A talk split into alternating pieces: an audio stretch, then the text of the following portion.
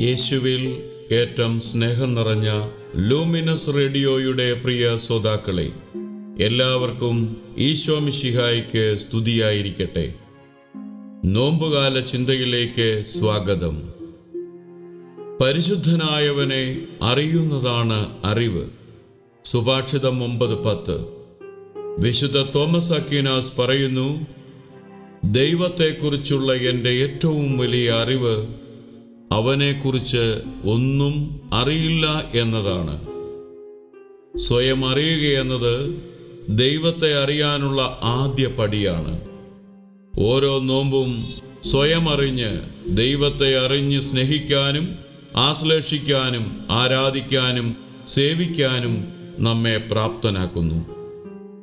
യഥാർത്ഥത്തിൽ ഞാൻ ആരാണെന്ന് സ്വയം തിരിച്ചറിഞ്ഞ് ജീവിക്കുക നോമ്പിന്റെ ചൈതന്യത്തിന് അവശ്യ ഘടകമാണ് അതായത് ഫൈൻഡ് ഔട്ട് റിയൽ സെൽഫ് ഒന്നാമതായി എല്ലാവരും കാണപ്പെടുന്ന ഒരു സെൽഫ് ഒരു പുറം എനിക്കുണ്ട്. പേഴ്സീവ് സെൽഫ് പുറത്ത് കാണിക്കുന്ന ഒരു രൂപം. നല്ലവനാണ് പ്രാർത്ഥിക്കുന്നവനാണ് എല്ലാ ദിവസവും പള്ളിയിൽ പോകും ഇടപെടലിൽ വലിയ എളിമ എന്നാൽ നിരന്തരം തെറ്റിന് അടിമയാണെന്ന സത്യം എനിക്ക് മാത്രമറിയാം. മറ്റാർക്കും അറിയില്ല. രണ്ടാമതായി എന്നെക്കുറിച്ച് പരസ്പരം ആളുകൾക്ക് അറിയാൻ കഴിയുന്ന സെൽഫ് ഓപ്പൺ സെൽഫ്. മൂന്നാമതായി ഹൈഡൻ സെൽഫ് മറച്ചു വെച്ചിരിക്കുന്ന സെൽഫ്. എനിക്ക് മാത്രം അറിയാം ഞാൻ ആരാണെന്ന്. ഒരു ഡാർക്ക് ഏറിയ എന്നിലുണ്ട്. നാലാമതായി സ്വയം തിരിച്ചറിയാൻ കഴിയാത്ത സെൽഫ് ബ്ലൈൻഡ് സെൽഫ് അഞ്ചാമതായി എന്നെക്കുറിച്ച് ദൈവത്തിന് മാത്രം അറിയാവുന്നത് എനിക്കും ആർക്കും അറിയില്ലാത്തത് അൺനോൺ സെൽഫ് ഇച്ഛിക്കുന്ന നന്മയല്ല ഇച്ഛിക്കാത്ത തിന്മയാണ് ഞാൻ പ്രവർത്തിക്കുന്നത്. റോമാക്കാർക്ക് എഴുതിയ ലേഖനം ഏഴ് പത്തൊമ്പതിൽ പൗലോസ്ലിഹായ്ക്കും ഈ ഒരു പ്രശ്നം നേരിട്ടിരുന്നുവെന്ന് തിരുവചനം നമ്മെ സൂചിപ്പിക്കുന്നു. ഈശോയുടെ വാത്സല്യ ഭാചനങ്ങളെ ഈശോ പഠിപ്പിച്ച പ്രാർത്ഥനയാണല്ലോ സ്വർഗസ്ഥനായ പിതാവേ എന്ന പ്രാർത്ഥന. ഏഴ് യാചനകളിൽ ആറാമത്തെ യാചനയിൽ പ്രലോഭനത്തിലൂടെ നമ്മെ വിശുദ്ധീകരിക്കുവാൻ സഹായകമാകുന്ന വെളിപ്പെടുത്തലുകൾ നമുക്ക് ലഭിക്കുന്നുണ്ട്.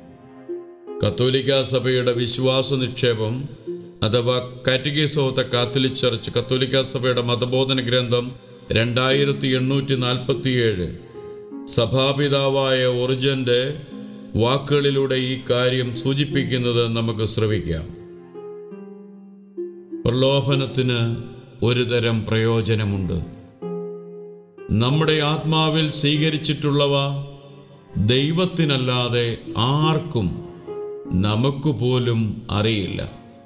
എന്നാൽ പ്രലോഭനത്തിലൂടെ അവ വെളിപ്പെടുന്നു.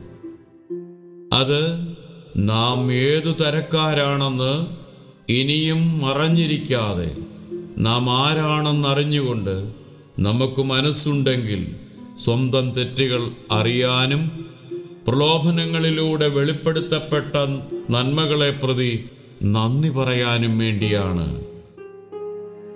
നമുക്ക് പ്രാർത്ഥിക്കാം. സുഭാഷിതം ഇരുപത് മുപ്പത് വചനം പറയുന്നു. കനത്തയടി മനസ്സിന്റെ ഉള്ളറകളെ ശുചിയാക്കുന്നു. ഈശോയെ കാൽവരിമലയുടെ നെറുകയിൽ അവിടുന്ന് പ്രലോഭനത്തിന്റെ പാരമ്യത്തിൽ അനന്ത സ്നേഹത്തിന്റെ കാരുണ്യത്തിന്റെ വെളിപ്പെടുത്തലുകൾ നടത്തി ലോകത്തെ രക്ഷിച്ചു. ഞങ്ങളുടെ ജീവിതത്തിൽ ഉണ്ടാകുന്ന പ്രലോഭനങ്ങളെ ഞങ്ങളുടെ രക്ഷയ്ക്കും സഹോദരങ്ങളുടെ രക്ഷയ്ക്കുമായി നിരന്തരം സമർപ്പിക്കുവാൻ പ്രത്യേകിച്ച് ഈ നോയമ്പിന്റെ ദിവസങ്ങളിൽ ഞങ്ങൾക്ക് കൃപയായി തരണമേ എന്ന് പ്രാർത്ഥിക്കുന്നു. ആമേൻ.